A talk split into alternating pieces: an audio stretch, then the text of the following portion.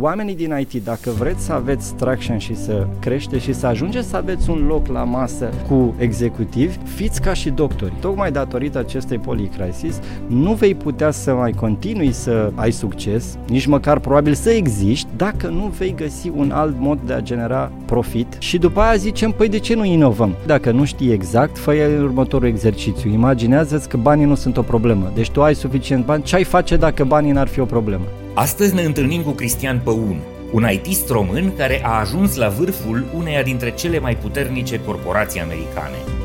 Explorăm împreună modul în care ar trebui să gândim ca să putem parcurge drumul visat în carieră până la cele mai înalte poziții de decizie, dar și ca să păstrăm sănătoase, profitabile și creative organizațiile în care muncim, în aceste vremuri tot mai tulburi, imprevizibile, nesigure și complicate. Cristian Păun este înainte de orice un change maker, un om pasionat de inovație și dezvoltare sănătoasă. Este lectorul modulului de strategie și creare de valoare în business din programul MBA derulat de Transilvania Executive Education la Cluj. Cristi este expatriat de peste 10 ani, lucrând în poziții de top management în companii internaționale de primă mărime, în sectoare precum producție alimentară, băuturi, cafea, asigurări, banking și fonduri de investiții. Locuiește de câțiva ani în Luxemburg, unde lucrează acum ca Chief Digital Officer al gigantului mondial DuPont, coordonând strategia digitală de business a liderului global din industria chimică. Este membru al Forbes Technology Council,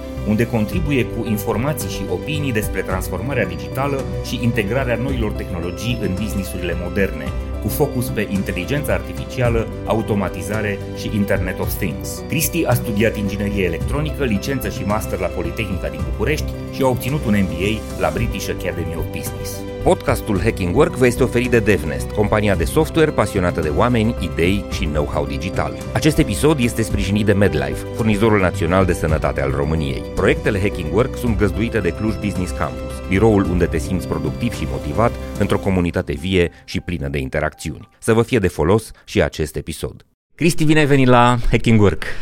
Bine, bine v-am găsit, chiar mă bucur să, să ne uh, revedem, că noi ne-am tot uh, Întâlnit, uh, online. Întâlnit online mai mult decât, decât offline. Perfect. Exact. Uh, începem dintr-un punct în care sunt curios, sunt convins că toată lumea e curioasă. Ești român de până în 50 de ani, da?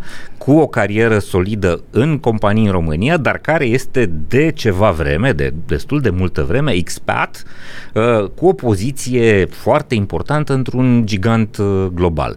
Mă interesează Uh, să descrii un pic uh, un, ce ar trebui să facă oamenii dacă și-ar dori să ajungă la un moment dat uh, Chief Digital Officer la a doua companie ca putere în industria chimică din lume, da, DuPont. Am înțeles că e a doua după BASF, dar aici e o discuție. Debate-urile pot continua. Uh-huh. Ok, oricum, este un gigant mondial în industria chimică și tu ai făcut înainte bere și alte business-uri, banking, un pic, zona asta, nu? Uh, uh, cum ajungi ca român într-o poziție în Luxemburg, da, adică în uh, țara cu cel mai bun nivel de trai, nu? Și într-o, într-un gigant atât de mare. Asta e prima provocare. Da, uh, până în 50 de ani chiar 41. Deci, exact, exact. Deci e destul de puțin. Eu nu știu dacă am neapărat o rețetă pe care uh, să o poată replica cineva. Eu consider că fiecare probabil își va găsi uh, rețeta lui.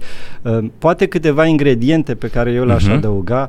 În primul rând, uh, curiozitatea. Întotdeauna am fost curios să învăț și să uh, aleg lucruri pe care știu că sunt greu de, de făcut. Uh, de asta m-am și dus. Am lucrat în telecom, în banking, în bere, în cafea, private equity, uh, chimică întotdeauna am considerat că dacă rămân calat pe o singură industrie sau o singură uh, parte, da, și în IT poți avea mai multe, uh, probabil că nu vei vedea mai multe puncte de vedere. Și atunci uh-huh. asta pentru mine, curiozitatea asta de a mă duce în mai multe industrii, mai multe aspecte în IT. Ca să fost... înțelegi uh, mult mai multe tipuri de business, mult mai multe modele de absolut. business. Absolut. Și, okay. și ceea ce am considerat eu, absolut, uh, și asta pot să spun, uh, nu fac reclamă, uh-huh. apropo, nu știu, tăim dacă nu trebuie, dar nu, nu, uh, liber. în InBev, uh, în bere, da. în bere uh-huh. uh, am avut parte de niște lideri absolut fabuloși, și români, apropo, și din alte uh, nații, suedezi sau așa, dar care mi-au deschis foarte mult ochii fiind un uh, ITist,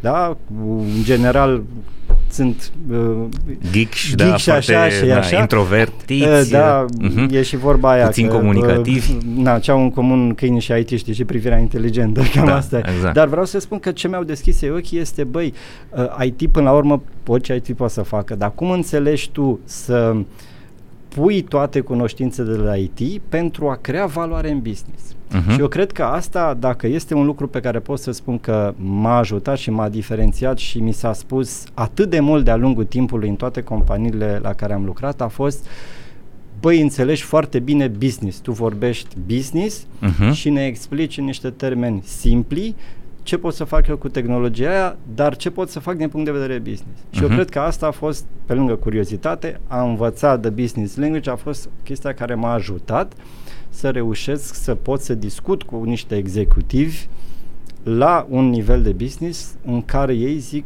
băi, eu îl vreau pe omul ăsta. Uh-huh. Uh, în, ca să spun, în DuPont, de fapt, am început acum aproape 5 ani ca uh, CIO pe EMEA, și datorită acestei... Adică Europe, Middle East și Asia, da. adică un, un sfert din glob, să zicem, o jumătate. Cam așa, dar mm-hmm. era mai mult... CIO înseamnă Chief Information, Chief Information Officer, adică omul da? care avea grijă de toate sistemele informatice. Da, mm-hmm. dar nu era partea de digital. Da? Mm-hmm. Era, erau, încă ei nu ajunseseră pe mine când m-au recrutat, ei m-au recrutat, eu venind lucrând înainte în Luxemburg la Blackstone, cel mai mare private equity, făcând lucruri în digital. Acum ei și-au dorit treaba asta, dar totuși când m-au recrutat au zis, băi, noi am făcut merger cu DAO, e greu să ne, suntem un mamut, e greu să ne schimbăm, știi, via aici așa uh-huh. și vedem cum ajungem. Uh, în momentul în care am stat un an de zile și am vorbit cu toți executivii din Europa, America în general, că ei sunt foarte American driven, um, și încercam să le explic în niște termeni destul de uh, simpli. Uh, le spuneam, băi, uh, ei, ei rămâneau șocați, zice, băi, nu înțelegem, ești cel mai atipic uh, IT pe care îl cunoști. Și întrebam, dar de ce? Păi tu ne asculți și după aia vii și îmi spui niște termeni de business cam ce face AI-ul pentru mine. Uh, și am zis, băi, eu asta spun, sunt speaker în foarte uh-huh. multe evenimente în, în internațional și zic, pe unde m-am dus? Bă, în Paris, în Zurich, în Stockholm. Asta, asta le spun mereu, băi, oamenii din IT, dacă vreți să aveți traction și să crește și să ajungeți să aveți un loc la masă cu executivi, fiți ca și doctorii. Și atunci, dar nu înțeleg cum adică. Și zic, păi când te duci la doctor, cel mai bun doctor din lumea asta nu o să-ți dea direct o pastilă magică care te face bine. Începe și te ascultă și te întreabă de unde doare, de când, îți dă niște analize și după aia zice, băi, eu cred că ăsta e tratamentul. Uh-huh. Ca atare și noi, că suntem Chief Information, Chief Digital, ce uh-huh. pălărie vom purta, nu te pui și zici direct, bă, tu ai nevoie de artificial intelligence, aici pun robotic processor. Chiar dacă tu știi că aia poate ajuta, dar nu o să îi ai niciodată pe ei alias. Deci să fii, un, să fii un medic priceput, că noi avem și medici de ăștia care uh, lasă femeile să moară cu copilul în burtă și spun că de fapt uh, au o apendicită, dar să fii un medic, adică să diagnostichezi și să fii interesat să colaborezi cu pacientul astfel încât el să obțină cel mai bun uh, rezultat. Cam exact, asta ar fi. Exact. Bun. Curiozitate, te-aș întreba în care e limita, care e granița în care poți să schimbi un domeniu și o companie angajatoare fără să pari că ești traveler sau că ești uh, aventurier. Mă, se plictisește repede, omul vrea să schimbe tot timpul, că e pasionat de a crește, dar nu neapărat să livreze loialitate și valoare companiei. Cum reglezi treaba asta? Um, eu cred că fiecare trebuie să aibă în primul rând un drum și să înțeleagă de ce face aceste schimbări, pentru că asta îți va va, îi va arăta noului angajator faptul că tu nu ești interesat de a sări. Eu le-am spus, băi, uite, cât am lucrat? Am lucrat atâția în șapte ani în bere. Au vândut, când au vândut, trebuia să mă mut în Rusia sau Ucraina.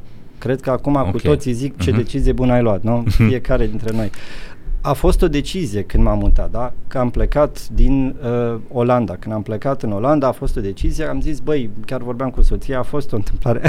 De fapt, eu tocmai mă căsătorisem. Sâmbătă m-am căsătorit, iar luni eram în uh, vacanță și urma să mergem în luna de miere și mai făceam câteva uh, cumpărături și mă sună din Olanda, eu nu înțelegeam ce se întâmplă, că, uite, am vrea așa, de fapt, fondul de investiții din spatele INBEV cumpărase dau Egbert și Iacob și vreau să fuzioneze și dacă nu îmi place Rusia-Ucraina, poate îmi place Amsterdam. Și mi-a plăcut, am zis da. um, dar ideea este că am avut o poveste, am avut un drum. Am zis, băi, uite, am lucrat atâta timp, nu am vrut să merg în Rusia-Ucraina, vreau să mă duc acolo. Este o industrie nu foarte diferită, dar vreau să fac pasul acesta. Uh-huh. Acest episod vă este oferit de DevNest, compania de software pasionată de oameni, idei și expertiză digitală. DevNest este spațiul transparent și plin de oportunități unde oamenii se află în centrul tuturor acțiunilor și proiectelor. Este o comunitate în care descoperi ce te interesează și aprofundezi ce te pasionează. Cuibul în care cresc curajos și în siguranță oameni, cariere și soluții tehnologice. DevNest înseamnă evoluție și dezvoltare. Creăm oportunități, creștem o comunitate.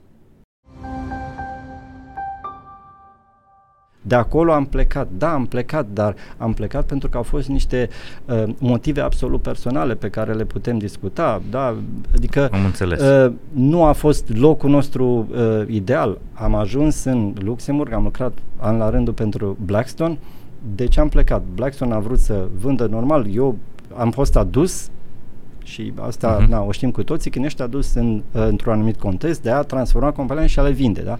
Deci nu okay, am fost... ți-ai încheiat misiunea, ți-ai încheiat exact. mandatul, corect. Deci sunt, sunt anumite Asta am vrut să pe subliniem, care... știi? Să nu înțeleagă oamenii care se uită la noi că e bine să faci tot timpul schimbări, schimbări, schimbări, doar să-ți urmărești traiectoria ta, ci să fii empatic sau să fii cumva loial organizației și să spui, uite, am venit pentru asta, am livrat, misiunea mea s-a încheiat, acum pot să fac o schimbare. Da, iar discuția Treaba asta cu... contează foarte mult Absolut. când te evaluează următorii. Absolut. Nu? Iar pentru... discuția cu Blackstone a fost chiar că eu vreau să rămân în continuare. A fost atunci atunci Brexit-ul, ei vreau să-și mute headquarter-ul din Londra în Luxemburg, s-a oprit Brexit, au oprit și ei și atunci am zis, băi, uh, eram deja în discuții cu Dupont de peste 8 luni și zic, băi, uite care e treaba, trebuie să fiu uh, fer, dar mie nu-mi place, dacă voi nu mai mutați, nu rămân cu voi, atunci zic, trebuie să le dau un, un răspuns și celor de Dupont. Uh-huh.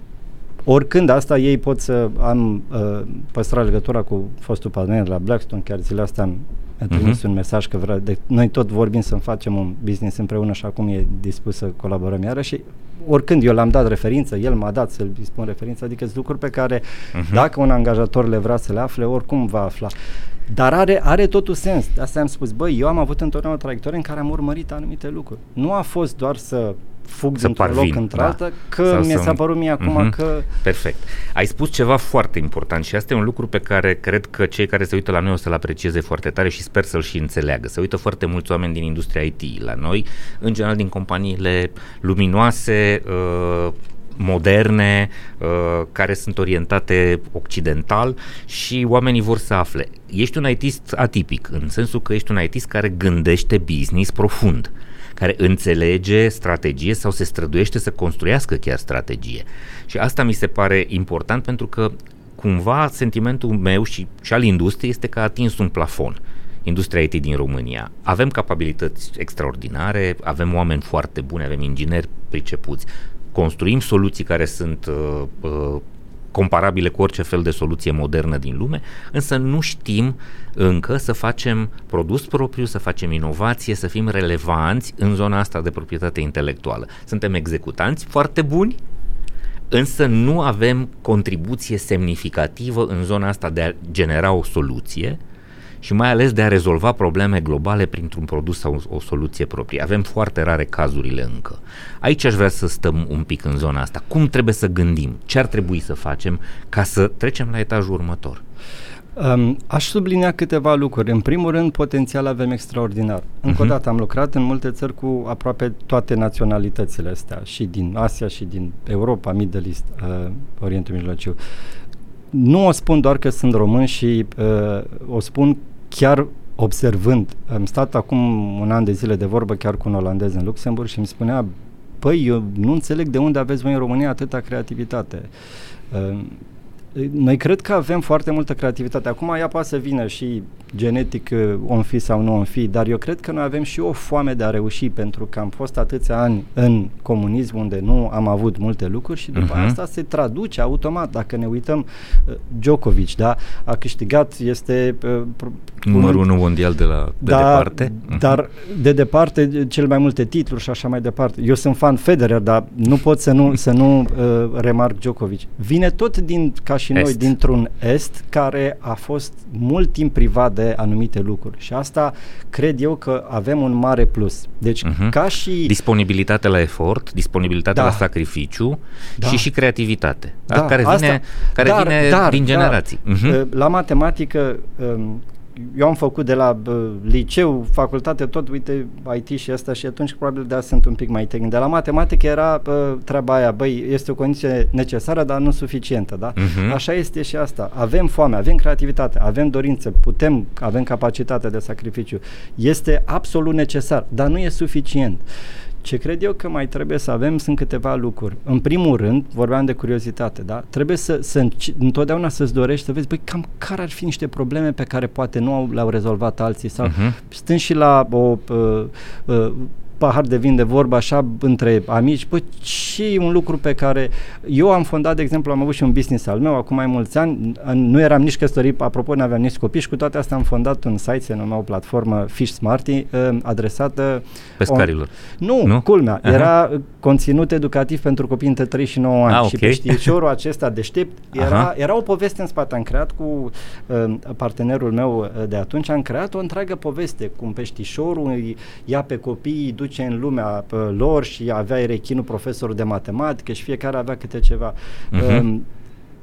Asta a fost la o discuție, da, între noi, niciunul nu având copii, dar încă o dată, într-o curiozitate de a rezolva ceva, pentru că uh-huh. atunci auzeam prieteni care aveau copii că se plângeau de faptul că băi, cum, nu vreau să-i las prea mult la calculator, dacă îi las ce învață și așa mai departe. Dincolo de curiozitate ne mai trebuie ceva. Da, absolut, în afară. Um, eu cred că uh, mulți dintre noi sau o parte dintre noi nu înțeleg că este câteodată suficient să ai curaj să, să începi. Uh, poate că tot din comunism uh-huh. ne gândim și uh, eu nu vreau să creez controverse, dar uh, ni s-a împământenit prea mulți ani că noi în suntem slabi și nu mai investi bine și așa mai departe. Nu. Uh, trebuie să avem curaj și să, să înțelegem că așa cum Daniel Dineș a creat UiPath, așa mai pot să fie cel puțin încă 10 sau 20 de unicorn.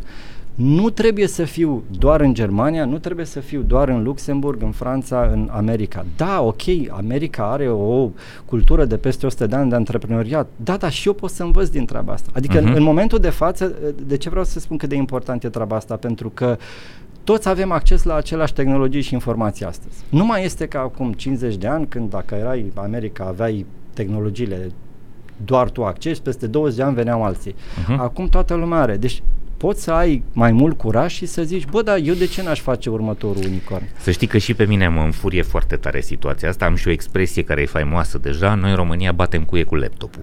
În sensul că avem tot ce ne trebuie, avem creiere pregătite, însă ne lipsește exact ceea ce spui tu, creativitatea, disponibilitatea, apetența pentru risc, curajul și eu mai puneam o problemă, nu avem știință poate.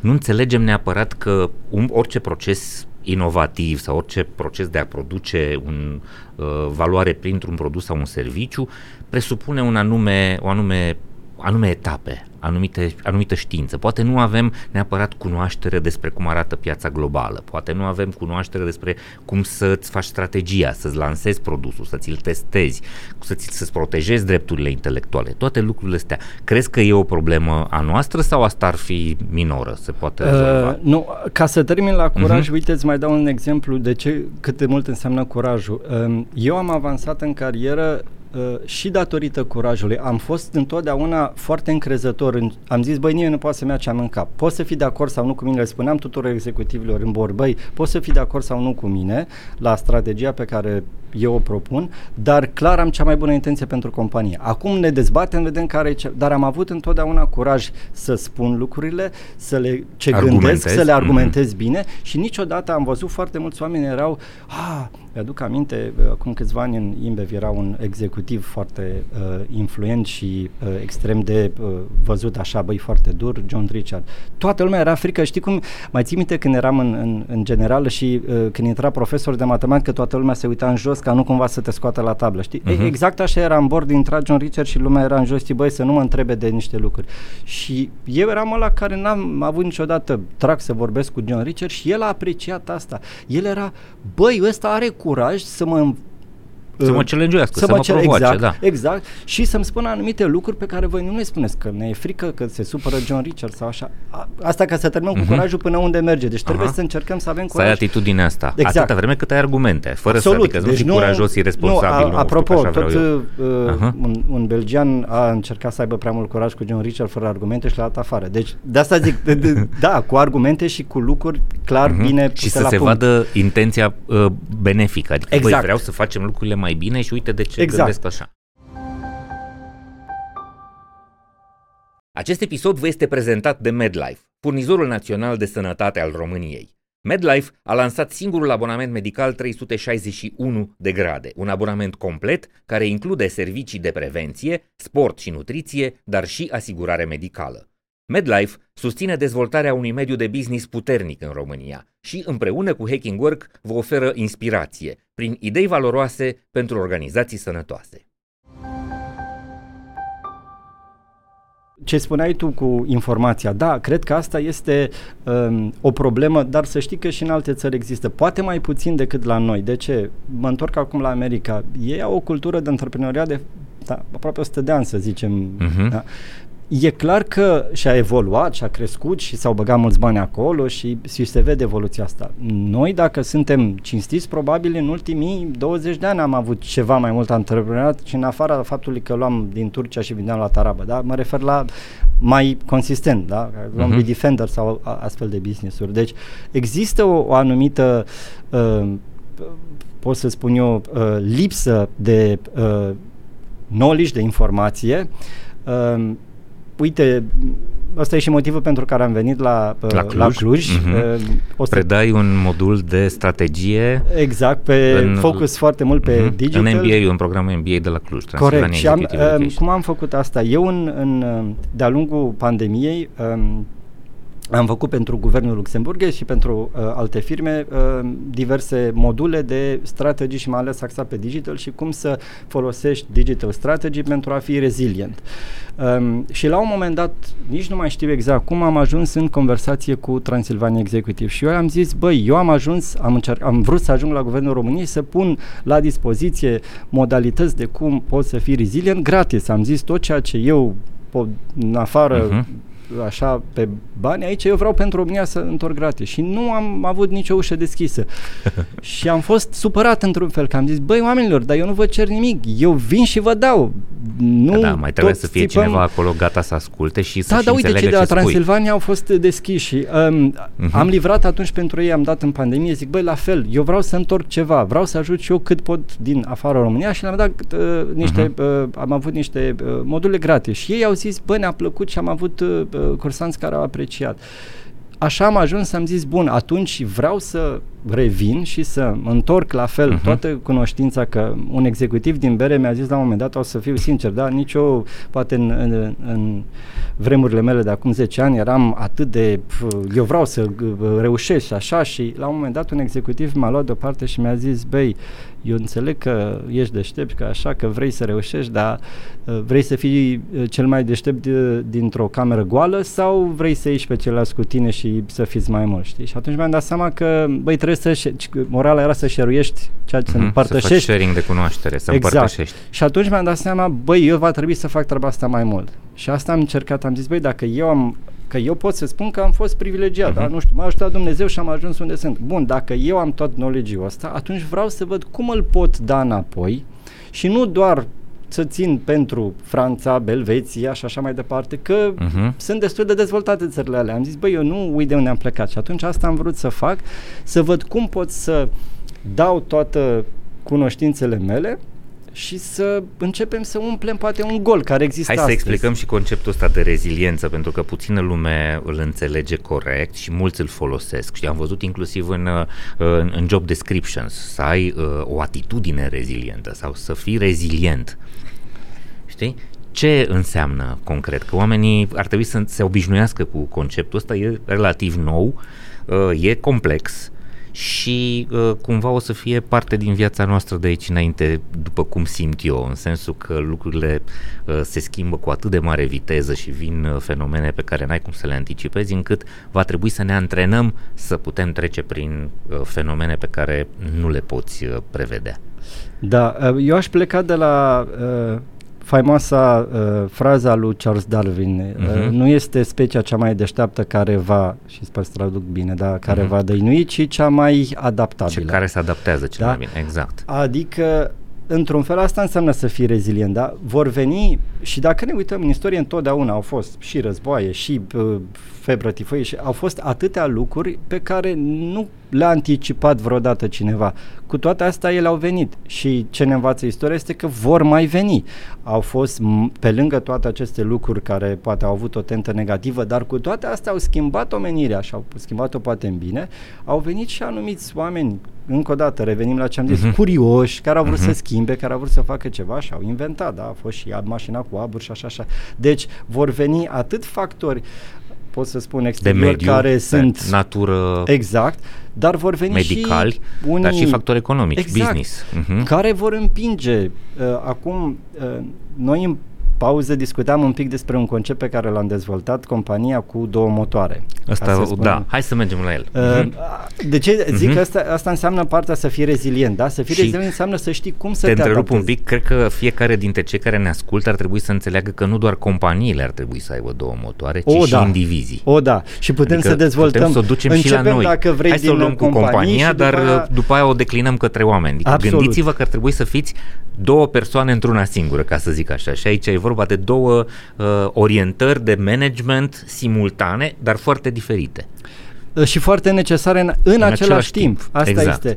Um, cred că acum, după COVID și război, cred că toată lumea e de acord că astfel de schimbări uh, sunt absolut inerente, inevitabile și trebuie să te adaptezi. Uh-huh. Absolut. Acum, vor mai veni altele? Cu siguranță. Cu siguranță. E, uh, te întrerup un pic, e, e chiar conceptul ăsta de polycrisis. Acum uh, e tot mai bine documentat, nu o să mai fie o singură criză sau o criză cu o singură cauză, ci va fi un șir de crize sau va fi o criză care are mult mai mulți factori generatori. Pot să fie factori ce vin din zona medicală, cum este COVID-ul, poate să vină din zona de mediu, cu schimbările climatice și uh, fenomene extreme. Meteo, poate să fie din zona uh, demografică, se nasc oameni, mor oameni, uh, se migrează foarte mulți oameni, uite cazul României, pot să vină din zona economică, pot să fie crize financiare, din zona tehnologică, din real estate, AI-ul, da? Vine, exact, vin schimbări tehnologice, apar chat GPT-uri și tot felul de destea care te lasă fără uh, cuvinte. Deci suntem într-o vreme de polycrisis și viteza cu care se vor întâmpla lucrurile astea și mai ales că ele se și influențează unele pe altele va fi tot mai mare. Și se și exacerbează exact, unele pe altele. Noi cumva trebuie să ne antrenăm mușchii ca organizații, dar și ca indivizi, să fim pregătiți să răspundem fără să ne demoleze, fără să ne dărâme. Absolut. Uh-huh. Ca și organizații, spuneam uh-huh. de... Uh, uh-huh. Cele două motoare. Cele, exact. Am dezvoltat acest concept tot ca urmare a atâtor uh, să spun, schimbări pe care le-am avut. Pentru mine două companii au fost definitori în cariera mea, uh, InBev și Blackstone. Uh-huh. Uh, cea mai recentă în Blackstone, chiar absolut cu ei am dezvoltat uh, acest uh, concept, după aia l-am uh, îmbunătățit, dar de, de, cu ei am plecat treaba asta, care ce spune? Uh, ai două motoare. Astăzi uh, tu generezi un anumit produs, un anumit profit într-un anume fel. Acum, tu faci lucrul ăsta de, nu știu, fie ca companie 5, 10, 20 de ani, DuPont îl face de peste 200 de ani și așa mai departe, da? Fiecare are o anume uh, durată, durată de, viață. de viață. Da? Uh-huh. Deși acum poți să ai succes, că uh-huh. ești primul, al doilea, al cincelea, uh, cu siguranță, tocmai datorită acestei policrisis, nu vei putea să mai continui să uh, ai succes, nici măcar probabil să existi, dacă nu vei găsi un alt mod de a genera profit. Uh-huh. Și acum nu vorbim, și o să putem discuta uh-huh. multe, nu vorbim doar singurul tău scop ca și companie să ai profit, dar nu poți să existi dacă n-ai profit. Da? Deci trebuie să te exact. gândești bun. Asta e un lucru foarte important să-l ascultă lumea. Scopul unei organizații nu este să facă profit. Nu. Scopul unei organizații este spun... să rezolve o problemă, exact. iar profitul este un răspuns uh, este, o bine meritat, adică este o, doar o recompensă o, exact. a faptului că faci foarte bine treaba aia. Adică exact. Ești de folos și rezolvi problemele uh, oamenilor. Ai zis despre primul motor, da? E o orientare cumva către prezent, în care cumva uh, încerci să faci randament maxim, da? Ai produsul, ai piața și încerci să storci lămâia asta cât se poate Optimizezi de tare fără să te omori. Poate. Da? Și ai aici zona de schimbare este o zonă de uh, schimbare incrementală. Îmbunătățești, schimbi cumva ambalajul, nu mai vinzi sucul doar la 0,5, îl vinzi și la un litru jumate, mai pui Facem o culoare la nouă. 2,5 exact, da. încerci să va, dar e același produs. Pe când al doilea motor este... Al doilea motor vine și spune așa, how can we generate the revenue of tomorrow? Uh-huh. Prima e condusă de, îi spun eu în, în um, modulul meu, CEO, Chief Executive Officer. Exact. A doua este tot CEO, dar îi spun Chief Entrepreneur Officer. Aha. Pentru că există un mindset total diferit și eu insist în modulul meu foarte mult pe treaba asta cei care generează profit astăzi, în general, putem să spunem, suntem, da, calați pe proces, optimizări, un anume revenue, da, nu schimbăm prea mult, we don't shake the boat, da? nu vrem să uh, schimbăm cu totul uh-huh. produsul sau așa. Noi trebuie să ne asigurăm că ăsta merge bine, da? Noi așa am făcut profit până acum. Păi atunci așa o să uh-huh. îl fac. E foarte greu să schimbi cu totul astfel de companii. Inerția este foarte mare, mai ales, mă uit, da, DuPont e o companie de 200 de ani. E extrem de mare inerția. Sigur. Da? Acum, Motivul pentru care trebuie să vină al doilea motiv, motor este tocmai că vei muri. Să pregătesc ziua de mâine. Exact, uh-huh. dar de ce trebuie să fie separat? Tocmai din cauza acestei inerții. Dacă Ele nu, nu se împacă. automat prima și prim, de ce va, că multe lume întreba, dar de ce prima va înghiți al doilea? Tocmai pentru că ea este cea care are astăzi oamenii, profitul, banii și deciziile. Uh-huh. Tu ca să vii și să propui și o să spun dacă avem timp și aventura mea în DuPont și cum am reușit să-i schimb din o companie care vinde hardware într-una care face software, mi-au trebuit 2 ani de zile de muncă, de discuții cu executiv, convinși, câteodată eșuat sau nu, dar am văzut efectiv, și asta le spun, o să le spun studenților din experiență, ce înseamnă să generezi un al doilea, uh, un, un al doilea motor. motor. Uh-huh. Am lucrat cu companii și nu o să le dau numele, dar companie de uh, oțel din Luxemburg, care ce se gândeau, au, au avut îmi place foarte mult să lucrez cu companii care sunt curioase și vor mai mult și uh, îi ajutam și uh, îi consultam în partea asta și am, am reușit să ajungem ce vrem să facem la al doilea modul. Zis, băi, noi ca primul engine facem oțel, oțel uh-huh. da, îl dai la automotive, la ala, dar mai mult de atât, asta e, da, oțelul nu asta se schimbă. competența noastră, asta e business-ul Bun. nostru. Uh-huh. Păi da, hai să vedem ce se poate schimba. Păi uite, discută el să ajungem pe Marte. Bun, păi dacă o să ajungem pe Marte, trebuie să construim și acolo niște case, da? Uh-huh. Băi, ca să mutăm, să luăm noi oțelul de aici, de pe Pământ și să-l transportăm pe Marte, probabil că nu va fi fezabil. extrem de scump, da? Exact. Dar ce ar fi să vedem să-l dacă nu cumva... Exact. Și am stimulat cu ei și prototyping condițiile cam care ar fi pe Marte și cum ai putea să produci. Uh-huh. Acum, mulți au zis, Asta sună ASF Exact, astăzi. asta mi-au spus, băi, uh-huh. SF, da mai, dar uite, sunt companii care se gândesc care că în 5-10 ani, 10 ani, exact, uh-huh. și știi care e chestia? Tu nu vei face acest motor într-un an, poate nici în 2, poate să trebuie 3, poate 5, poate, poate că vei ieșua de 20. Poate Dar că vei ieșua de 3 de 5 în care ori. va apărea acea nevoie, tu deja ai 10 ani în fața celorlalți care atunci se apucă. Uh, am, am povești pe care le-am dat inclusiv în bord în DuPont. Uh, uh-huh. Și o, o să una o să pot să spun. Uh-huh ca să avem timp de mai multe discuții, este din uh, Amazon. Amazon la un moment dat, înainte să aibă Kindle-ul, da, ei erau calați pe altceva, um, dar uh, au avut o, o viziune. Băi, ce-ar fi să ne mutăm din cartea asta, așa, așa, să fie ceva electronic? Uh-huh. Exact.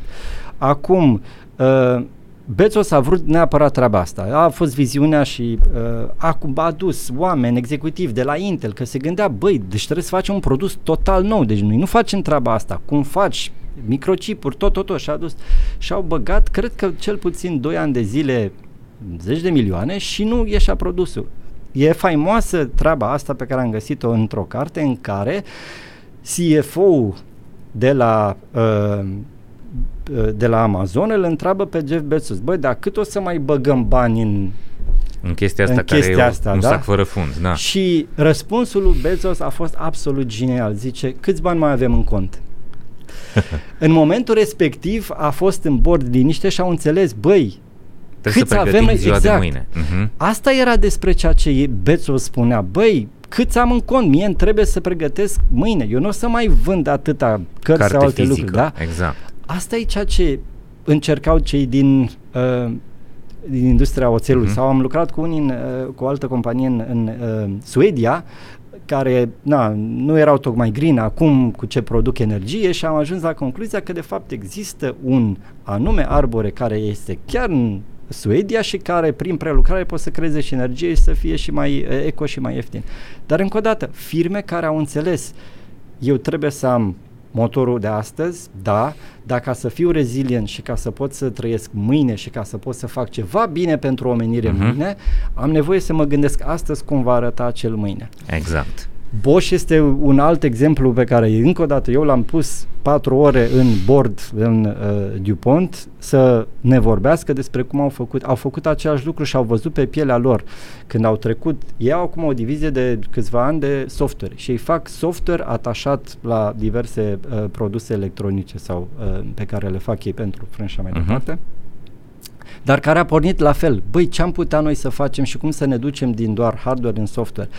Prima dată au, fost, au avut o echipă înglobată în first engine, în primul motor. Și a ieșuat. Din nou, Mhm. ajungem Exact. la acea... E o problemă de mindset, o să Da, explic dar și au, eu. dar au, Mhm. uh, au avut curajul și au extras-o, rupt. exact. Au rupt și au zis, domnule, nu mai că am rupt. Ce mi-a plăcut la Bosch, au zis, domnule, nu mai că am rupt. Dar am înțeles, am avut doar doi oameni din companie luați, atâți. Doi, restul am totul adus nou, din alt afară. mindset, altă idee, altă cultură, Exact. alt mod de a lucra. Asta înseamnă să fii rezilient și să Exact. înțelegi ca individ ce înseamnă să fii rezilient. La fel, băi, tu ai cariera asta, ce altceva poți să faci? Poți probabil o să uh, șochezi, vorbeam cu Mhm. uh-huh. un amic uh, E un amic în Luxemburg, tot uh, român, Mhm. uh-huh. născut în acea zi cu mine. Ne-am întâlnit pur și simplu întâmplător acolo, șapte ani diferență între noi. Mi zice, el, uh, el are cei șapte ani de acasă înaintea mea. Uh, dar discutam, băi, ce am putea să ne facem noi ca o a doua carieră? Asta înseamnă să fii rezilient, nu înseamnă că îți trădezi munca sau angajatorul sau ce Mhm. faci acum. Dar și dacă îți pui, acum practic sunt... îți pui ouăle profesionale în mai multe coșuri, da. îți dezvolți mai multe abilități, da. mai multe zone de cunoaștere, mai multe zone de expertiză, care în momentul în care se întâmplă ceva cu profesia ta sau cu compania ta sau cu industria ta, să poți să te muți fără să ai uh, suferință. Eu am, Mhm. uh-huh. am fost un, un ITist, da, și am pornit ca infrastructură și m-am dus tot așa și am urcat și am ajuns și ne-au întrebat, bă, dar de unde ești tu un artificial intelligence? Că ești și consultant la Uniunea Europeană și la Federația Luxemburgheză pe AI. Pe... Zic, băi, când a apărut prima dată mai mult vibe așa de uh, artificial intelligence, am zis, bă, e ceva ce nu știu. Ok, pe atunci trebuie să mă duc pe asta. Mhm. Uh-huh. Asta este ceea ce mă face pe mine rezilient. Pentru că dacă eu mă duc acum, și asta a fost acum șapte ani, da, Mhm. când încă nu este multă lume, atunci înseamnă că ăla e second engine pentru mine. Deci asta... Da. Ca să tragem o concluzie, hai să zicem așa, ca să-i speriem, să facem un pic uh, mai comercial episodul ăsta. Dacă astăzi ești un inginer software foarte confortabil cu veniturile, cu statutul, cu toate lucrurile astea, nu ești în poziția bună, în sensul Exact. că ar fi bine să începi să muncești la a-ți dezvolta alte seturi de abilități în zone cât mai diferite, astfel încât în momentul în care nu știu, AI-ul va putea să scrie soft mai bine decât tine sau mai ieftin decât tine, să nu rămâi fără pită. Absolut. Nu, asta e și, foarte și simplu. deja AI-ul, uh, eu chiar l-am spus, am o echipă întreagă de Mhm. uh, softiști de- și le-am spus, băi, vezi că deja are niște cap, cap, capabilități AI-ul să creeze uh, blocuri de cod, da? care încă o dată, nu e tot programul, da? Facem, uh, echipa mea face niște uh, platforme foarte complexe, IoT, Power BI și așa mai departe. Dar 10, deja 15-20% din cod poate să-l genereze. Păi înseamnă că e ceva acolo în care tu ar trebui să te gândești ce ai Mhm. putea să mai să faci. aprindă niște beculețe și să te duci în, în zone de a-ți educa niște abilități, niște competențe, poate niște, uh, să-ți antrenezi niște metode de lucru care să te țină în siguranță și pe un termen mai lung decât 2 ani sau 3 ani cât, sau 5 ani cât e un Vom vedea cât de îngust. mult sau cât de îngust e orizontul, da. E excelent. Cristi, să știi că seamănă foarte mult preocupările noastre de preocupare. Am făcut un doctorat în managementul inovației tocmai pentru că am observat exact chestia asta în organizațiile de la noi. Mindset-ul ăsta pentru ziua de azi, motorul 1, și zero preocupare pentru motorul 2. Sau acolo când a apărut, au, au apărut mici încercări exact de felul ăsta, care au, dat, au eșuat pentru că oamenii încercau să-și construiască motorul 2 în casa motorului 1 și nu se pupau cultural pentru că unii erau orientați către randament, către eficiență, către a, a scoate maxim uh, din ziua de astăzi, pe când ăștia sunt categoria visători, oameni care speculează, se joacă, testează, dau eșecuri, uh, fac și tot se felul bucură, de prostii culna. și se bucură. Eșuăm și Nu ne pot pune în aceeași încăpere pentru că va apărea un conflict între ei. Păi stai un pic, de ce îi plătești pe ăștia pentru că dau rateuri și nouă ne cer să facem numai rezultate? Și atunci e evident că trebuie să-i muți în altă parte, să construiești un alt vehicul, chiar o altă companie, într-un alt sediu, cu alt set de valori, cu alte principii, cu alte tipologii de oameni cu alt fel de rețetă de construire a echipelor. Aici cumva echipele sunt mult mai solide și mai uh, aliniate, pe când aici cu cât ai oameni mai diversi și mai uh, zbanghii, s-ar putea ca rezultatele să fie mai bune. Asta nu înseamnă că trebuie să angajezi numai artiști care să picteze toată ziua pereții. Uh, hai să continuăm pe asta cu motorul 2. Ce înseamnă să înțelegem cultura asta pentru inovație în organizație? Cum construim cultura pentru inovație? Uite, eu m-am dus foarte mult și am scris uh, un articol, sunt și uh, membru la Force Technology și scriu mai multe uh-huh. articole pentru ei și unul din articolele pe care le-am scris a fost eu am încercat să mă duc cât mai mult în copilărie. Știi, se spune și am vorbit cu psihologi că um, primii șapte ani de acasă ești wired și se întâmplă foarte multe lucruri uh-huh. și după mhm. aia îți influențează foarte mult uh, viața. Um, și mi-am dat seama că eu de când eram mic întotdeauna mi-a plăcut să fac altfel, da? Și încercam de la lucruri de uh, furam uh, florile din uh, fața blocului și le duceai la școală și le vinzi la copii și făceai niște bani până a aflat învățătoarea și i-a spus mame și mi-am luat bătaie. Uh, după aia cu banii aia începeam și dădeam la vecinile mamei cu împrumut și puneam o dobândă. La, mi-ajutam bunicul um, să, la munca de la țară și ceream bani și uite așa mai departe. Dar mi-am dat seama că astea vin de undeva, da? Toată curiozitatea asta și, și a face ceva. Um, acum, uh, acest second engine, da, de ce este necesar și inovația? Păi pentru că dacă ne uităm în, în istorie și de am zis, bă, de când ești copil, ce învață copilul? Copilul întotdeauna învață să schimbe, să facă. Dar el așa merge. Își dorește, uh, vezi, aici e o problemă. Copilul în mod natural își dorește exact. asta, însă apare sistemul de învățământ care îi face pătrățelele nu. tot mai înguste. Da, dar aș spune nu numai, uh, eu, eu am două uh, fete și îmi doresc și încerc cât pot de mult să, să nu le impun. Mm-hmm. Da, um, atât învățământul, care clar uh, îl pune într-un, uh, într-un, într-un pătrat, dar da. și noi ca părinți, de câte voie. ori spunem nu, nu, nu și uh, mă surprind și eu câteodată când îi spun uh, fetei mai mare, Anastasia, uh-huh. nu fă asta și după aia zic, ok, nu, hai să spun altfel, tata, uite, dacă faci asta, o să se întâmple asta și o să te lovești și o să cazi. Și mi-am dat seama că nu, nu, nu, într-adevăr începe Îngustează. să îl înguste, exact, să, să îngusteze orizontul Îți copilului orizontul. și după aia când ajunge un pic mai mare zice, bă, păi eu am auzit de patru ori mai mult, că am văzut niște statistici, nu decât da în toată uh-huh. tinerețea mea, că da, am zis, bă, ui, mă uit în spate în copilărie și după aia zicem, păi de ce nu inovăm?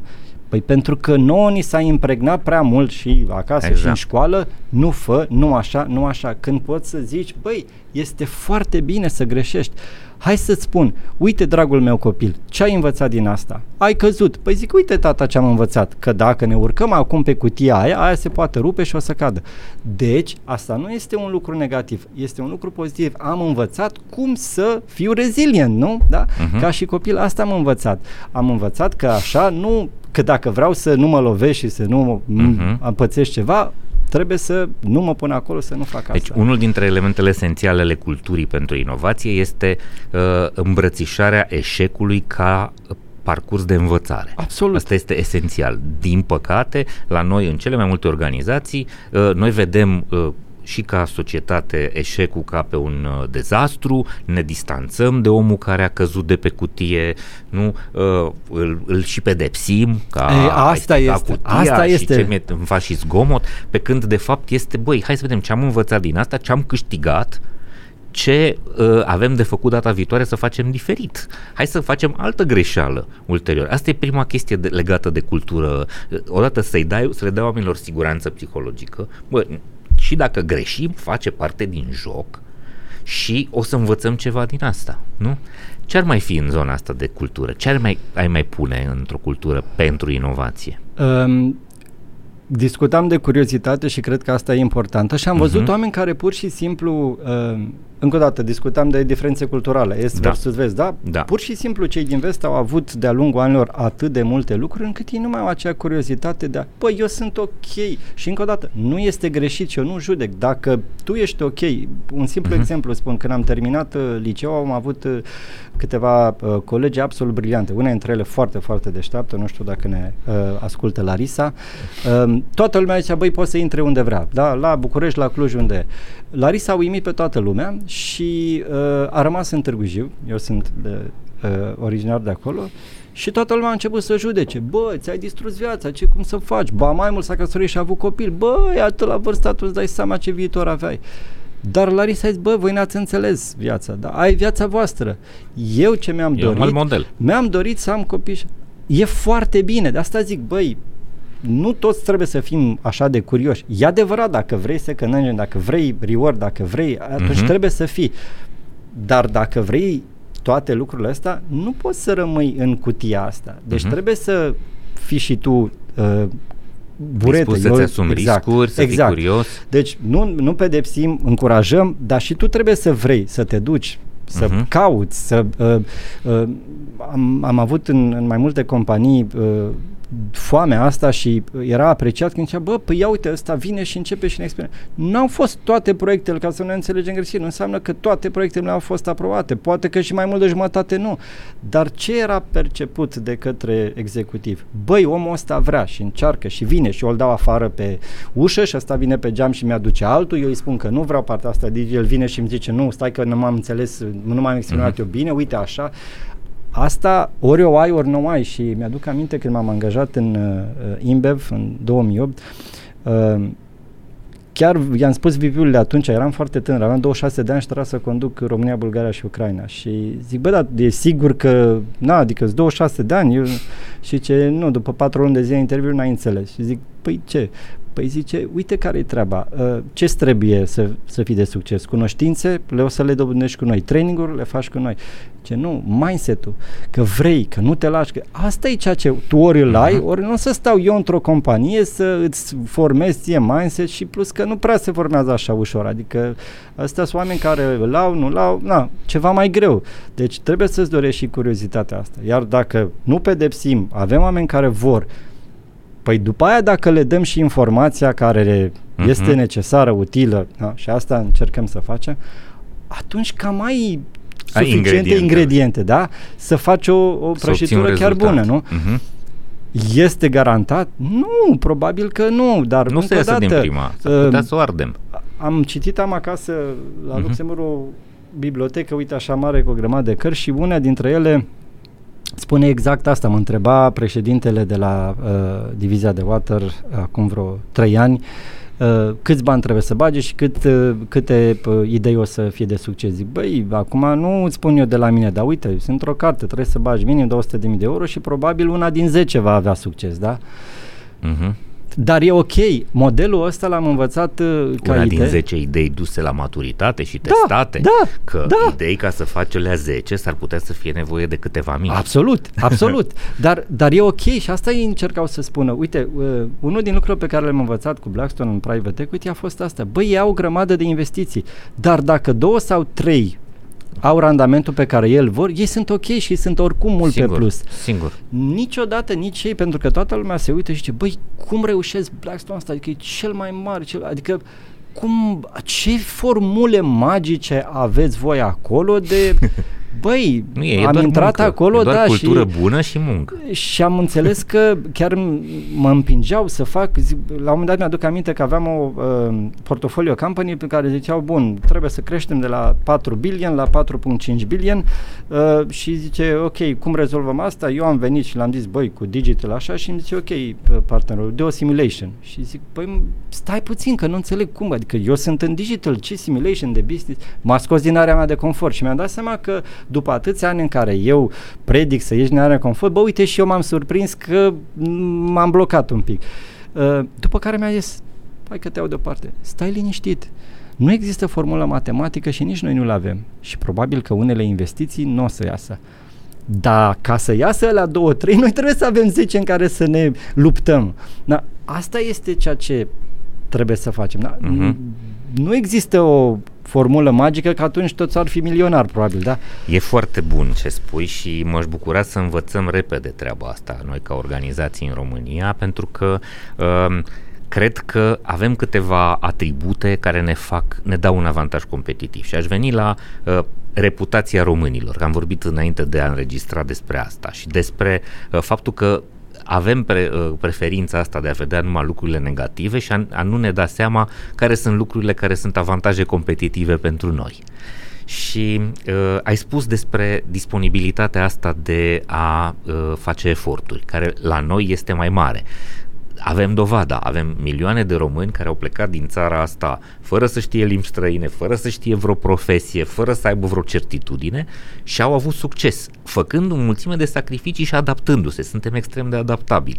Ce ne mai ajută uh, pe noi și care e cumva, ce, cum am putea să îmbunătățim noi uh, brandul ăsta de cetățeni uh, europeni sau de de resursă umană sau de, de specialiști, de profesioniști. Ne ajută foarte mult faptul că suntem uh, creativi, ne ajută foarte mult faptul că suntem uh, dispuși la efort, dar ne ajută foarte mult faptul că suntem adaptabili. Uh-huh. Eu, uh, încă o dată, am, am oameni care îmi spuneau, băi, dar cum ai schimbat atâtea domenii din stânga în dreapta, țări și alea și ai reușit, măi, noi suntem ca popor așa, dacă mă uit iarăși în istorie, mi-a plăcut uh-huh. mult istoria, băi, noi așa am reușit ca nație, că au venit asupra noastră tătari și hun și aia și aia și aia, și singura noastră șansă a fost să învățăm să fim adaptabili. Și uite că uh-huh. Asta este acum ceea ce poate a fost privit în trecut ca o un mare, dezavantaj, exact, da? care o mare un problemă, acum negativ. a ajuns să fie un, un mare avantaj pentru noi. Și eu cred că asta uh-huh. cel puțin din ce am văzut eu uh, este și este în evidență foarte mult și îmi spuneau al străini, zicea, băi, dar nu știu cum faceți că întotdeauna reușiți și uh, te adaptezi, sau alții, nu doar despre mine, da, discutam, uh-huh. băi, uite, la CFO acolo, Gabi, mare se acolo. Băi, cum ai reușit? De? Asta, asta a fost iarăși un alt lucru. Și uh-huh. um, cred cu tărie că va deveni și mai importantă ca și caracteristică, tocmai datorită polycrisis de care vorbeam, da? Uh, sunt oameni în vest și discutam, acum mai în glumă, mai în serios, uh-huh. când eram în Olanda, uh, erau de pe atunci niște conflicte cu uh, Rusia care se vedeau așa și discutam mai glumă în serios și le spuneam, băi, uite care-i treaba. Zic, eu vin din România, știu, eu am mai trecut prin comunism, asta e, o să mănânc o dată în zi, n-aveam nici curent că se tăia, zic, eu o să mă descurc, zic, dar voi cred că o să muriți numai la gândul dacă vine ceva, că voi ați avut de toate și acum dintr-o dată nu mai ești. Exact. Și culmea că îmi spunea Iole uh-huh. uh, olandez respectiv, bă, asta cam așa e, că eu deja noi trepidăm, știi? Ei nu erau uh-huh. adaptabili, da? Eu eram ok, bun. Asta e o lecție pe care trebuie să o învățăm, întorcându-mă la apelul către IT-istul nostru care trăiește confortabil. Sigur, nu uh, am ceva cu oamenii ăștia, din potrivă îi admir și lucrez cu ei. Important este să înțelegem că autosuficiența și că lenevirea ne face mușchi slabi și ne ne face să pierdem din capacitatea asta de adaptare și, de, și din, din dinamică cumva asta uh, trebuie să înțelegem că vremurile grele sau încercările sau uh, testele în care dăm și fail, de fapt sunt doar lucruri bune care pe care le trăim și pe care putem să ni le autoprovocăm, astfel încât să ne antrenăm pentru reziliență. Dacă le vedem așa, atunci cu siguranță vom privi viața altfel uh-huh. și cu siguranță o să, o să te bucuri și mai mult altfel de, de viață. Uh-huh. Dacă nu, toată ziua, ah, n-am făcut nici proiectul ăsta, ah, uite, acum asta nu mai ieșit. Da. Doru, ca să spun sincer, uh, da, m-ai întrebat cum am, la început, cum am ajuns în DuPont așa, păi nici la mine nu a fost simplu, da, și mi-au luat, spuneam că mi-au luat aproape 2 ani să conving bordul să investim și să ne mutăm din a fi un hardware company, să uh-huh. avem, să construim cel de-al doilea motor și să devenim software company. Uh, vrei să spun, în, în, într-unele din uh, întâlnirile pe care le-am avut în board, în care prezentam eu foarte frumos viziunea, strategia, cum how we become a software company, uh, directoarea de marketing de la momentul respectiv, care acum uh, nu mai este, s-a uh, ridicat și a spus clar, uh, we are not a software company, we will not be a software company. First Engine, da, primul motor și-a spus imediat foarte mult, nu, noi asta facem, uh-huh. noi asta așa, asta generează atâtea bilion, nu vii tu și îmi spui mie, da? Hai să explicăm că vorbim de o companie din industria chimică, care în principiu, din percepția noastră, nu știu, face în niște butoaie tot felul de substanțe. Da? Uh, ce înseamnă hardware și ce înseamnă software? Adică ce ați dezvoltat acolo? Păi, hardware uite, să spun... înseamnă echipamente, da? da e, echipamente. Uite, um, îți dau utilaje, un exemplu. Un lucruri. echipament uh-huh. este, uh, Taivecu, DuPontul este singura companie din lume care îl produce, care se pune așa, fie ca uh, îmbrăcăminte atunci când sunt catastrofe uh, mari, foc și așa mai departe și protejează uh, okay. oamenii. Da? Fie în avion. Toate avioanele uh, sunt construite cu trei straturi de protecție în afară. Uh-huh. În general, toate trei sunt IVEC.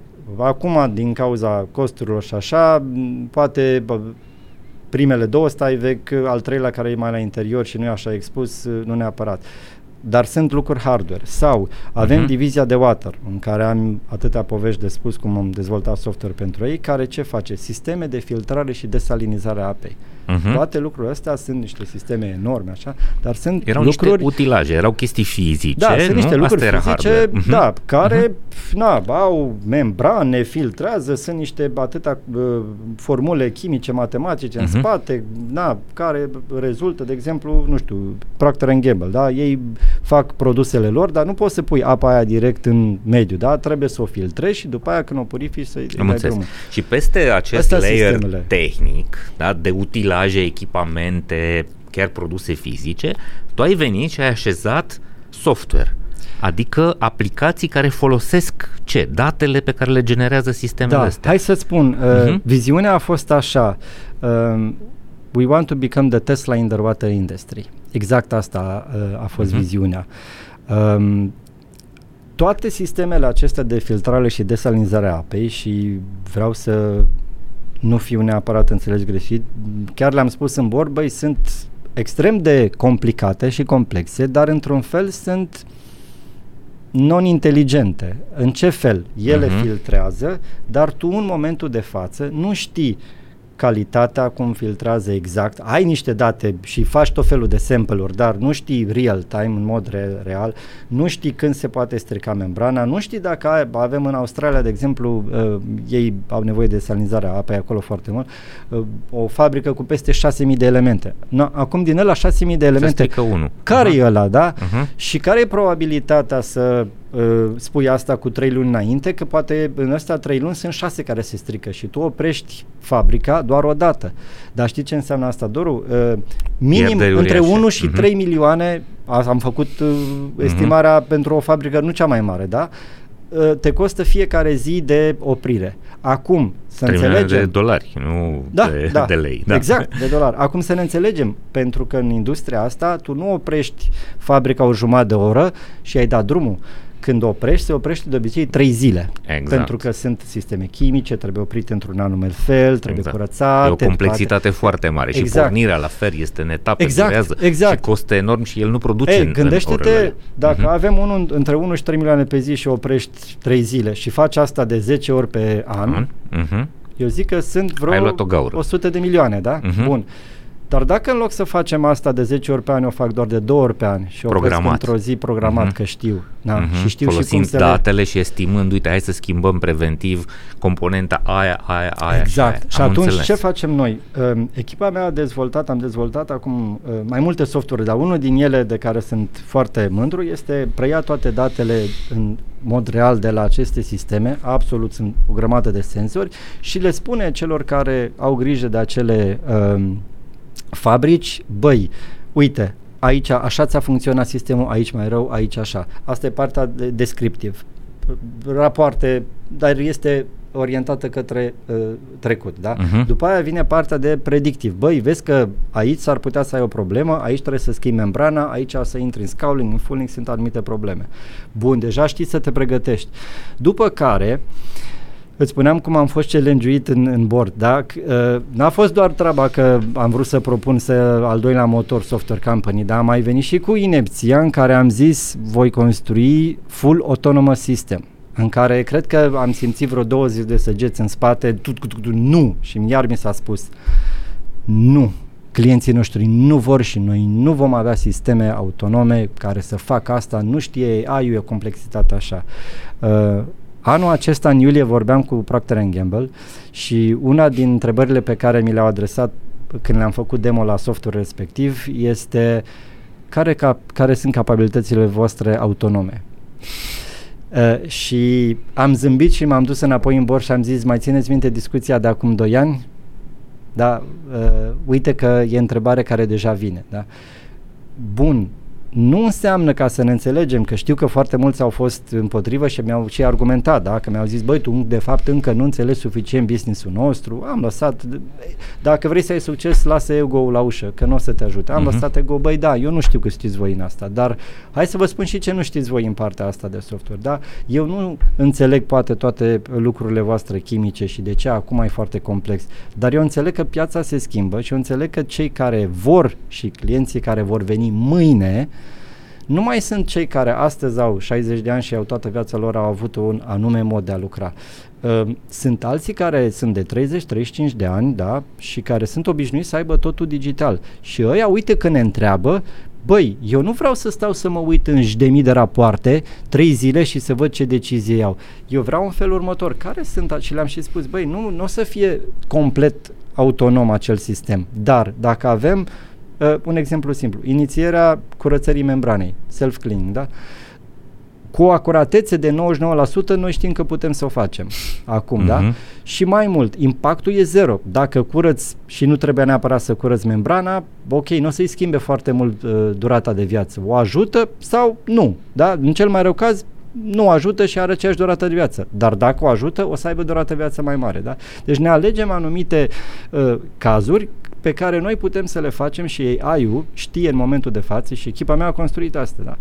E, ăla dacă în continuare tu ca și companie nu ești sigură, ce o să faci? Păi zic, uite, eu îți inițiez ca și Artificial Intelligence, dar te las pe tine să apeși butonul. Îți spun, băi, eu pot să fac asta. Uită-te, da. dacă ești confortabil și le-am spus și la uh, alți clienți uh-huh. de mhm. noștri, am zis, băi, uite care e treaba. Te las 3 luni de zile, te las 6 luni dacă vrei, dar nu mai mult că după aia n-are rost că pierzi. În momentul în care tu vei vedea că de fiecare dată ea a avut dreptate, lasă-l să-și facă treaba și doar a doua zi o să vezi raportul. Ok. Cristi, ești un om care vine din business, din pragmatic, din zona practică și totuși uh, predai un modul de strategie la unul dintre uh, programele cele mai de vârf în zona de educație, la MBA-ul din uh, Cluj, la Transylvania Executive Education. Uh, eu cred foarte tare că ăsta este viitorul educației, învățarea și cu oameni care acoperă zona teoretică, adică profesorii clasici, dar învățarea interactivă cu oameni care fac lucrurile practic și care au capacitatea asta de a teoretiza sau de a explica niște lucruri astfel încât uh, cei din sală să înțeleagă.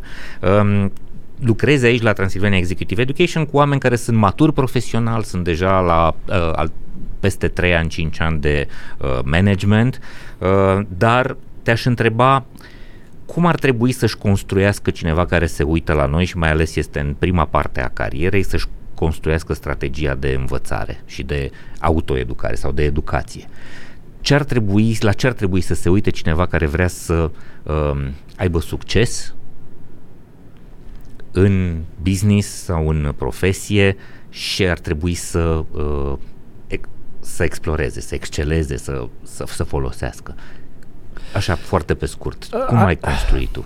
Încă o dată, nu știu dacă este o singură uh, rețetă, rețetă, că probabil unică. sunt, sunt mai multe, dar eu zic, uh, în primul rând ar trebui să se uite și poate sună clișeistic sau nu, dar uh, mie îmi place foarte mult Simon Sinek, Star uh-huh. și am rezonat eu, poate de asta zic că nu toată lumea trebuie să rezoneze, dar um, trebuie să se gândească, băi, cam ce mă mișcă pe mine dimineața când mă spune, cam ce mi-aș dori eu, ce aș vrea uh-huh. eu să schimb în lumea asta, nu, nu știu, Dumnezeu ne-a adus pe aici cu un anume rol, tu cam ce crezi tu că ai face? Uh-huh. Mi-a plăcut foarte mult uh, Um, abordarea lui Simon Sinek în care zice, băi, dacă nu știi exact, fă următorul exercițiu. Imaginează-ți că banii nu sunt o problemă. Deci tu ai suficient bani, ce ai ce face dacă mâine? banii n-ar fi uh-huh. o mhm. problemă? Dacă ai avea tot ce trebuie, ce te-ar preocupa? Exact. Ce te exact. pasionează? Exact. Și asta Unde ai curiozitate? Că, exact. Și asta cred eu că este cel mai, cel mai important și, în primul rând să cauți sensul. Da.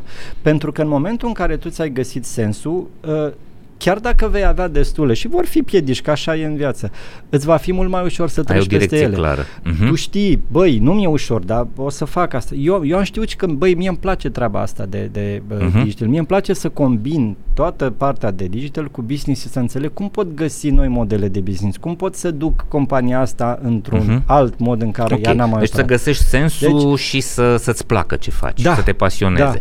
Da. Altceva, ce ar mai trebui? Cum îți administrezi resursele? Cum faci rost de resurse?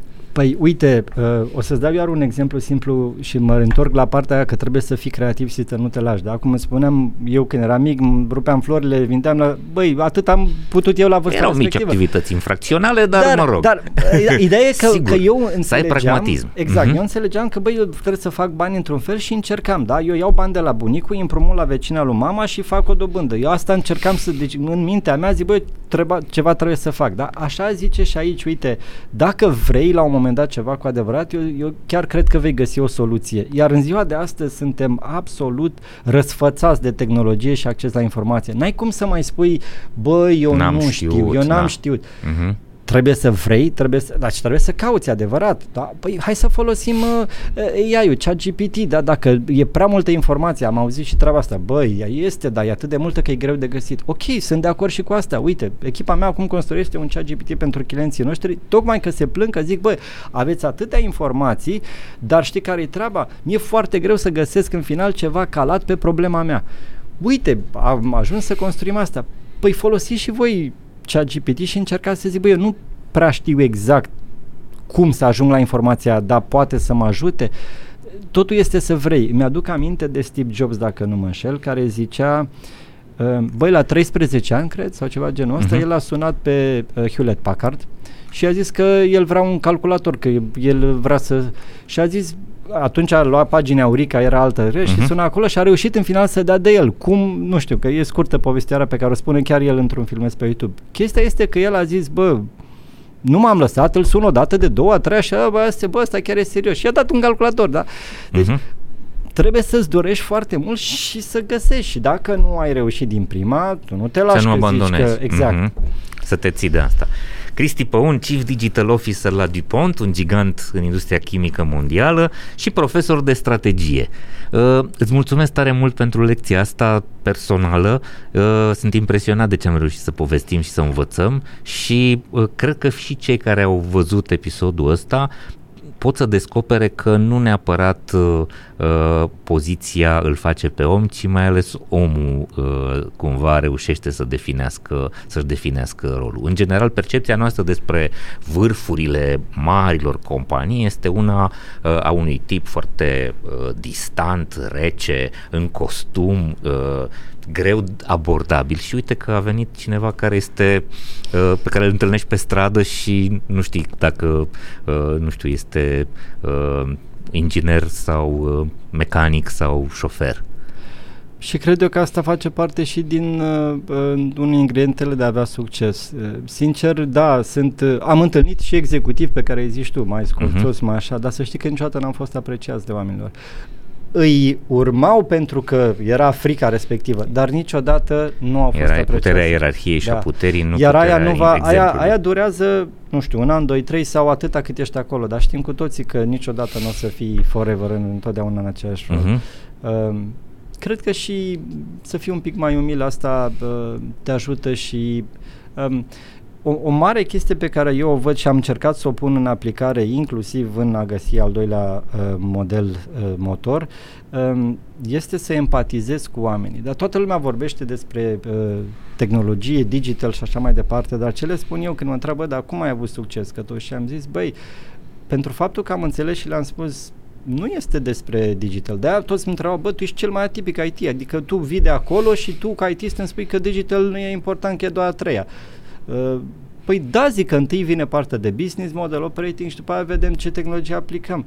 Uh, în momentul în care empatizezi cu ei și înțelegi problema, problema uh-huh. uh, nu știu dacă mai avem, îți dau un, singur, yeah. un, un, un scurt uh-huh. exemplu. Când mi-am construit echipa, uh, șase luni de zile m-am chinuit să angajez uh, softii și am, uh, n-am angajat, am zero oameni. Zero am șase luni de zile toți îmi spuneau, băi, dar de ce să vin să lucrez pentru DuPont? Pentru că e un gigant, dar într-o altă industrie, de ce să nu mă duc să lucrez pentru... Deci ai avut probleme în a, a atrage, da. nu, nu ai respins, n-ai nu, nu, nu. de nu, nu, nu, n-ai atrage, Aha. nu vreau. Și mă nu întrebau, dar de vină. ce? Uh-huh. Păi mă duc la Facebook, mă duc la Microsoft, mă duc la Google. Că erau cool.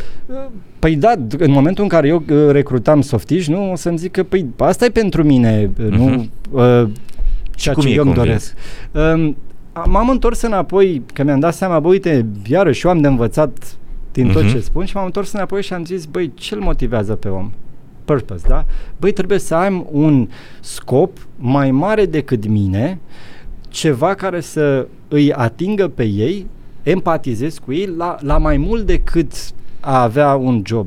Și mi-am construit o altă poveste și povestea mea a fost în felul următor. Am rafinat-o până am ajuns la uh, respectivă. Le-am zis, uite, într-adevăr, poți să te duci la Facebook, Google, Microsoft și probabil că vei fi unul din acele mii, zeci de mii de softiști care probabil o să aibă un anume impact în produsul lor și te las pe tine să gândești care a fost impactul tău cu al 10.000 de ingineri. Uh-huh. Dar dacă nu, poți să vii la mine, la DuPont, și poți să fii unul din primii softiști care vor uh, schimba cu totul industria aceasta chimică și în partea de water, de uh, a oferi oamenilor acces la apă curată, astfel încât și tu, familia ta sau alte care astăzi nu au acces la apă să poată să aibă acces la uh-huh. apă mhm. mai uh, convenabil și disrupt completely this industry și o să fii unul din primii. Uh, șase luni succes. am avut zero oameni. În următoarele șase luni am avut 15 oameni. Da? Uh-huh. Uh, și, și ai și ales bine. Că asta este un lucru pe care eu îl explic în cursurile mele de brand de angajator. Uh, trebuie să-i alegi pe oamenii care vin și rezonează cu purpose-ul la care îi chemi. Că nu toți, sunt foarte mulți în industria și, de software care vor, bine, vor fanciness, vor bine. bani doar, da, da, da. Nu, vor și sens și să vrea un sens în direcția asta, adică să-i preocupe problema asta. Băi, da, nu e apă pentru oameni pe planetă, hai să vedem cum o facem noi din linii de cod. Aia înseamnă să faci și, o recrutare și vrei de bună calitate. Vrei să-ți mai spun ceva? Noi am plătit uh-huh. mai bine decât la Google, da? Cu siguranță. Uh, Sigur, cu siguranță îi plătiți bine, da, dar nu dar trebuie numai, să fie dar, vârful îi Despre plătesc, asta e vorba. exact, îi plătesc este în range, recompensă dar nu îi plătesc mai mult, plus da? sens. Da. Uh-huh. Uh, și poate un ultim uh-huh. exemplu, ultim, ultim da. și, și nu ne grăbim.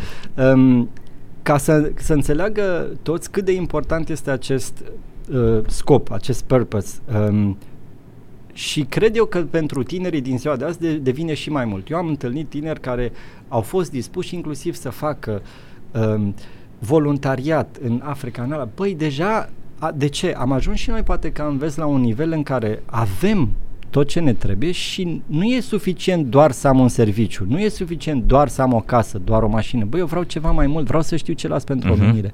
Lucram la Blackstone și una din um, firmele pe care ei le achiziționaseră, am avut o relație extraordinar bună cu partenerul lor și una din firme pe care le achiziționaseră au zis, băi, rebranduim, facem și uh, au avut un mare town hall acolo, toți angajații, mamă, sute de angajați acolo și anunțau we're gonna make rich people richer. Uh, firma pe care o cumpărase era în uh, Wealth Investment, uh-huh. deci, bineînțeles, investiții pentru bogătași. Da, uh-huh. aveam Carlos Slim și alții, i-am văzut, veneau acolo la Luxemburg uh-huh. să semneze actele, deci erau un cu totul alt, e cu totul alt univers. Um, dar purpose-ul pe care ei încercau să-l dea angajaților era we're going to make rich people richer, da? Da. Îți dai seama uh, că oamenii erau super pasionați, hai să-i hai facem să, pe după, bogătani ăștia și mai pe, bogați. nu, dar ce vreau să încerc este, uite, firme care dau greș în continuare și nu înțeleg uh, treaba asta, da? Cum nici eu n-am înțeles cum să-mi abordez echipa, da? Și după uh, tot town hall ăsta mă ia partenerul, Paul îl cheamă. Paul Apcer mă ia și îmi zice, hei Cristian, cum ți s-a părut? Și zic, Paul, vrei opinia mea sinceră? da, normal, deci suntem între noi. Zic, bă, n-a fost bine deloc, exact. Știi? Cum, vai, că am pus atâtea așa. Zic, băi, Paul, eu îți spun părerea mea. Sincer, zic, nobody gives a shit că o să facem oamenii bogați mai bogați. Adică gândește-te că oamenii ăștia toți de aici care lucrează, fără să-i jignesc, dar probabil că niciunul dintre ei nu o să ajungă ca aia bogați. Dar răbite să-i mai facă și pe alții mai bogați decât sunt. Deci care e motivația lor? Pentru ce să vină ei să tragă? Tu le spui, hai să ne mutăm de la 4 bilion la 4.5 bilion și de ce? Ca să fac unul bogat și mai bogat să-și mai ia un avion? Nu, zic, Păi și cum ai face? Zic, păi hai să ne gândim altfel, hai să creăm o legacy, da, o moștenire, să le zis, băi, noi ajutăm acei oameni să lasă o moștenire așa ca și copiii voștri să aibă undeva unde să lucreze. Doru, și uh-huh. cu asta închei, îți spun, anul trecut am fost invitat, că am rămas în relații bune, am fost invitat alumnii la o petrecere a lor și în momentul de față brandul lor intern este, este... We Create Legacy aici. Da? Am înțeles. Și asta a fost ceva ce a schimbat cu totul paradigma și oamenii au înțeles. Acum sper ca fiecare să înțeleagă na, ce e de înțeles și să se uite care e purpose-ul lor și de aici să își crească și să-ți clădească și ei uh, povestea mai departe. Nu știu dacă a mea, cum spuneai cum ajunge acolo, nu știu dacă uh-huh. a mea e neapărat de succes sau nu, să zic că pentru mine este, dar fiecare își, își poate construi. Cu siguranță este. Cristian Păun, îți mulțumesc tare mult pentru lecția asta de strategie, de inovație, dar mai ales de omenie. Cred că aia e cea mai importantă. Mulțumesc tare mult. Și eu mulțumesc tuturor.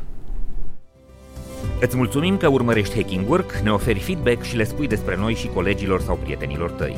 Facem Hacking Work pentru a produce o schimbare profundă în piața muncii prin educație. Vrem să aducem progres în profesie și performanță pentru un milion de oameni în decurs de 10 ani. Fiindcă toți vrem să mergem la serviciu, nu la scârbiciu. Avem săptămânal episoade de podcast pe YouTube, Spotify și toate canalele populare de streaming audio, ediții de newsletter pe Substack, articole de blog pe dorușupeală.ro, evenimente educaționale anunțate pe școalaspor.ro, programe de consultanță și training personalizate, dar și frecvente apariții în mass media. Astfel, descoperim, sprijinim și promovăm liderii, organizațiile și ideile care muncesc serios și construiesc un viitor mai bun pentru oameni, organizații și comunități. Proiectul multimedia Hacking Work vă este oferit de DevNest, compania de software pasionată de oameni, idei și know-how digital. O comunitate profesională în care cresc curajos și în siguranță oameni, cariere și soluții tehnologice. Acest proiect este sprijinit de asemenea de MedLife, furnizorul național de sănătate al României, care susține dezvoltarea unui mediu de business puternic în România și alături de care vă oferim inspirație prin idei valoroase pentru organizații sănătoase. Proiectele Hacking Work sunt găzduite de Cluj Business Campus, biroul unde te simți productiv și motivat într-o comunitate vie și plină de interacțiuni. Până la următoarea noastră întâlnire, să fiți sănătoși, voioși și mintoși. Servus!